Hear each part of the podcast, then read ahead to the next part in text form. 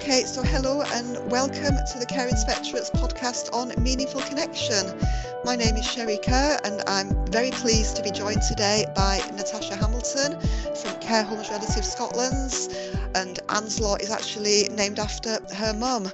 So hi Natasha and thank you for coming on the podcast. Hi, yeah, thank you for having me. So your group, Care Home Relatives Scotland campaigned really powerfully for the rights of people living in care homes um, to have contact with their loved ones. Can you tell us a bit about the background to that campaign and why you started it? Um, yeah, so we have what we call the core group because um, our Facebook group has over two and a half thousand members, but the core group um, consists of four daughters and a mother uh, campaigning to see there. So the four daughters are looking to see their mum, and the mother's looking to see her daughter uh, in a care home during the pandemic. Um, none of us knew each other, and we all came together individually through social media. And as I say, the rest is the rest is history. In context of that, we created Care Home Relative Scotland. Um, yeah, it was yeah, and it was a small Facebook group set up by Kathy Russell and Nancy Gillespie. Um, and it's just grown and it just shows the impact that was needed. Um, people were really looking for somewhere to reach out to about losing contact with their loved ones uh, during the pandemic. Yeah, and you started that petition, didn't you, back in 2020? So yeah, so I I personally started the petition um, on Change.org in July 2020. Um, that was so that was when in like the summer 2020 when everything opened up and you could go to like beer gardens and you could do social distant visits. And I was getting a lot of messages from like friends and family as well saying like this is great. You must be able to go and see your mum. And you must be looking forward to it. And I was like nope nothing's changed for us. We're still not getting to any, or my mum's still not getting to see any of her family. Um so I remember just sitting and I was in full furlough. I worked I worked in tourism at the point so I just remember sitting in my living room feeling a total loss, did not know what to do. And I just set up a petition on change.org. Genuinely did not think it was going to get anywhere or have any traction because you kind of feel like alone at some points. You feel like you're the only one going through this. Um, and it just started picking up like thousands and thousands. And I think it's sitting around 97,000 signatures just now um, on change.org. Wow. So in a way, I'm, I'm glad I did it because it's clearly there's 97,000 people out there that were either going through it or they agreed that something had to change that we should be able to have, if you live in a care home, you should at least have access to at least one person um, to keep that family contact. Yeah, yeah, absolutely. So, and obviously that really tapped into a lot of people's kind of feelings and their concerns around what was happening at the time and the fact that they weren't able to, you know, to be able to see their loved ones. So, what what was that like for you, kind of having that, you know, that separation and not being able to visit your mum?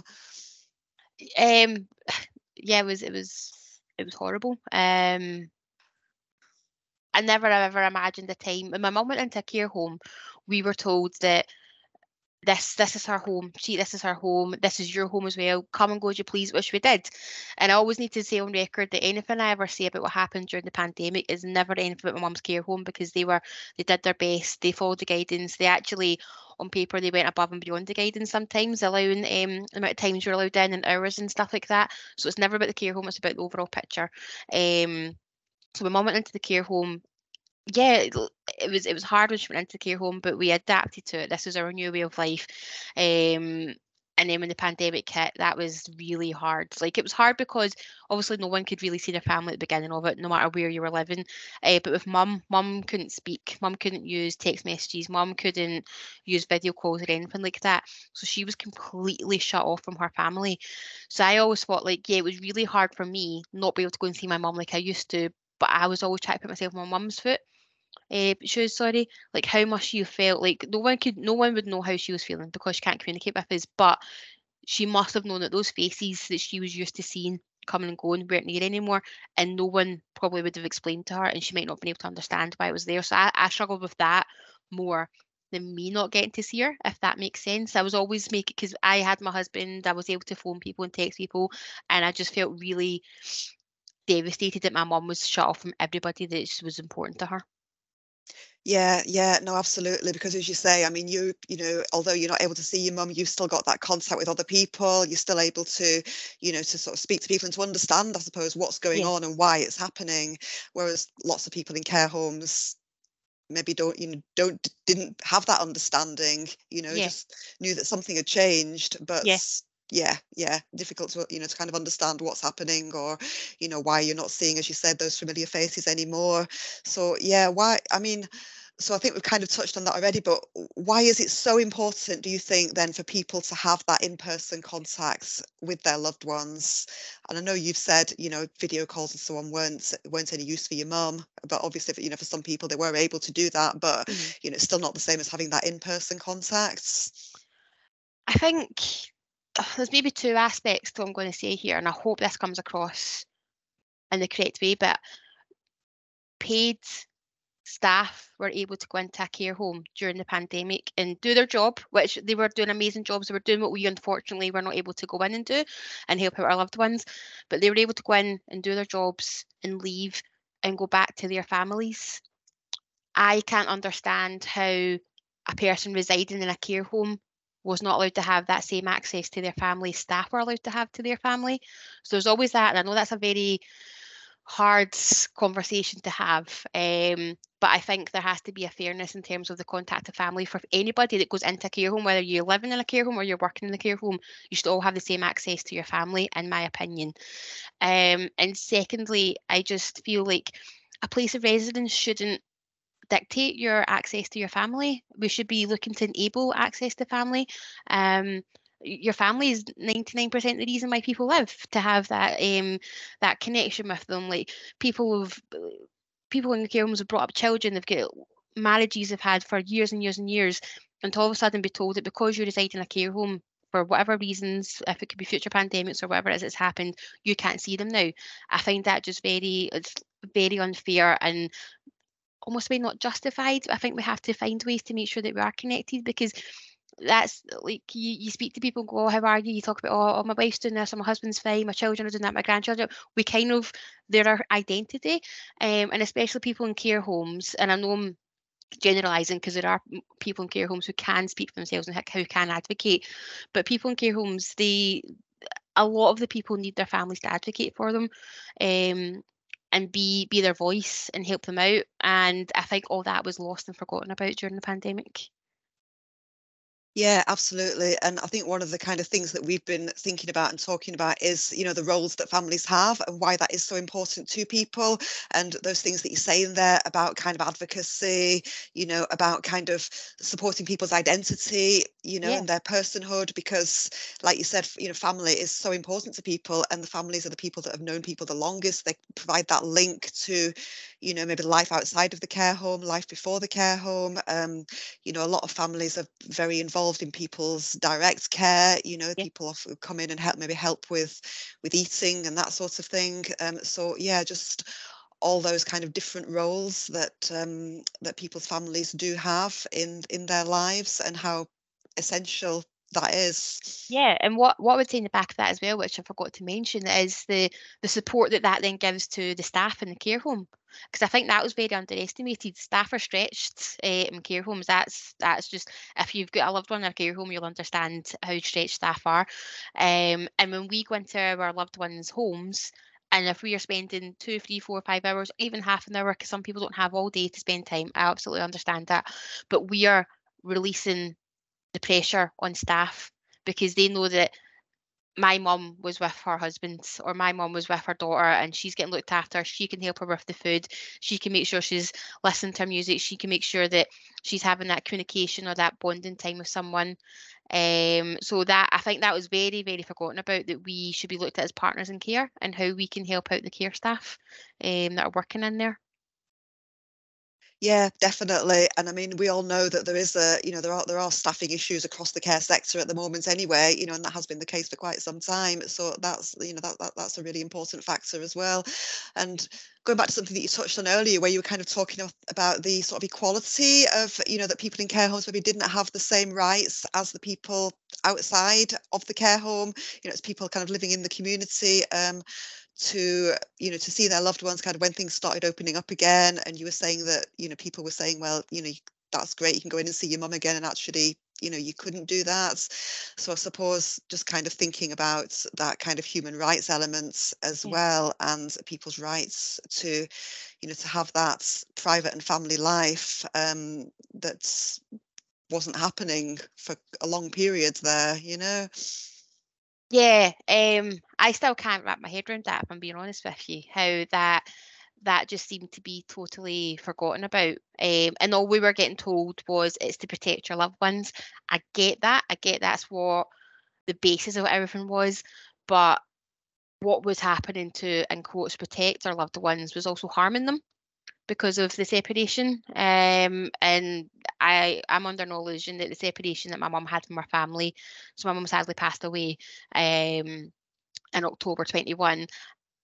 I do think that the separation that she had is probably what's brought on her passing away sooner than she maybe would have. Um, so I do think the right to family life was really trashed during the pandemic. Um, I don't know how we got would have got around that one because I understand that the reason why we were kept out is because the right to life um, trumps anything else. That's a difficult conversation. That's conversations we're having with the government at the moment in terms of getting Anne's law put through in legislation. So I understand that's a whole different conversation. Um, but right to family life has to has to mean something for people, especially people that are in care homes who, again, I'm, I'm saying the majority of people because it's not everybody, but a lot of them only have maybe a couple of years left and they've maybe spent the, during the pandemic those couple of years without their family. And then thinking about the family that are left behind as well the trauma that, that those people went through has kind of i think went under the radar as well. We're going to there's going to be an onslaught of people coming out now um, not recognizing their trauma as well that that's what it is. Um so i think that's going to have a lot to answer for. Yeah mm-hmm. Sorry, I think that went in a bit of a tangent there. yeah, no, that's fine. No, I think you're absolutely right. And I think um, those kind of effects on people, both the people in care homes and the fact, you know, and their families and friends, their loved ones. Um, I think, you know, what we are kind of finding is um, in our conversations with people and in the kind of um, review of research that we've been done is kind of how powerful some of those impacts are for people you know um the, the, sort of physical emotional mental impacts on people in care homes when they're not having that connection but also that kind of trauma that's been experienced by you know their families and friends who haven't been able to have contact. So yeah i think that's something that's as you said is going to be coming out more and more in the future as well. And it is hard to balance those rights. You know, I think we can all recognise that it is, you know, that it was an incredibly difficult situation and difficult decisions had to be made. Um, but yeah, I think we can't underestimate the impacts on people of having that separation and, um, you know, sort of effects on health and well-being that that has had. Yeah. Yeah. Is there anything that we haven't talked about, Natasha, that you'd like to mention? Is there anything else that's kind of a, a burning issue that you would like to bring up? Um, I don't know. I don't think so. I think we covered oh. quite quite a lot there actually. yeah, yeah, yeah. I uh-huh. think we did. Okay, yeah. so if people want to know more about Care Home Relative Scotland, where can they find you? Um, so we have a Facebook group. Um, which is Care Home Relative Scotland, but we are very clear in stating that because of what we have been through and what our aims and objectives are for Anne's Law, that is, a closed group for people that are do have someone in a care home. Um, because it can be quite an emotive subject for people speaking on there. So we do. So if people just want to kind of follow us, our best bet is to go onto Twitter as well. If you're just looking for a general update from us, uh, in our um, Twitter um, tagline, I can never remember the official name of that. It's a uh, CHR Scotland. Uh, so you can find us on Twitter um, to get more updates on what we do. Okay, great. And we'll put the link to that in the podcast notes when the podcast comes out as well, so that people can can, can find you that way. So one last question. If you had one message for people to take forward from everything that's happened and from your experience, what would that message be? Um, I think my message would be that we can't underestimate the power of if we're talking about care homes specifically here, which I know we are, sorry, but eh, we can't underestimate the power of families and staff being able to work together safely. We're all want we all want the people that are residing in care homes to be safe. That's under no no under illusion. That's what we want. So for, the, for families and staff to be able to work together safely, so families to be able to enter the care home the exact same way staff do, that should be a thing that should be able to happen and we should make sure that's that's what we hope that will happen with Anne's law that will come into legislation so that the legacy of what's happened to people during the pandemic will never happen again. Um, and this will be a right so that who knows, me or anyone listening to this podcast, we could be going into care home for any numerous reasons. And I would hate to think that at some point in my life I might be in a care home and I would be stopped seeing my husband or my daughter. Um, I think that's just a bit really hit home with that. That's why the importance of Anne's law has to come into legislation. Absolutely, and I think we can agree on that. So thank you very much, Natasha. I think that's right. been a really interesting thank conversation. You. Thank you for talking to me. Yeah, thank you.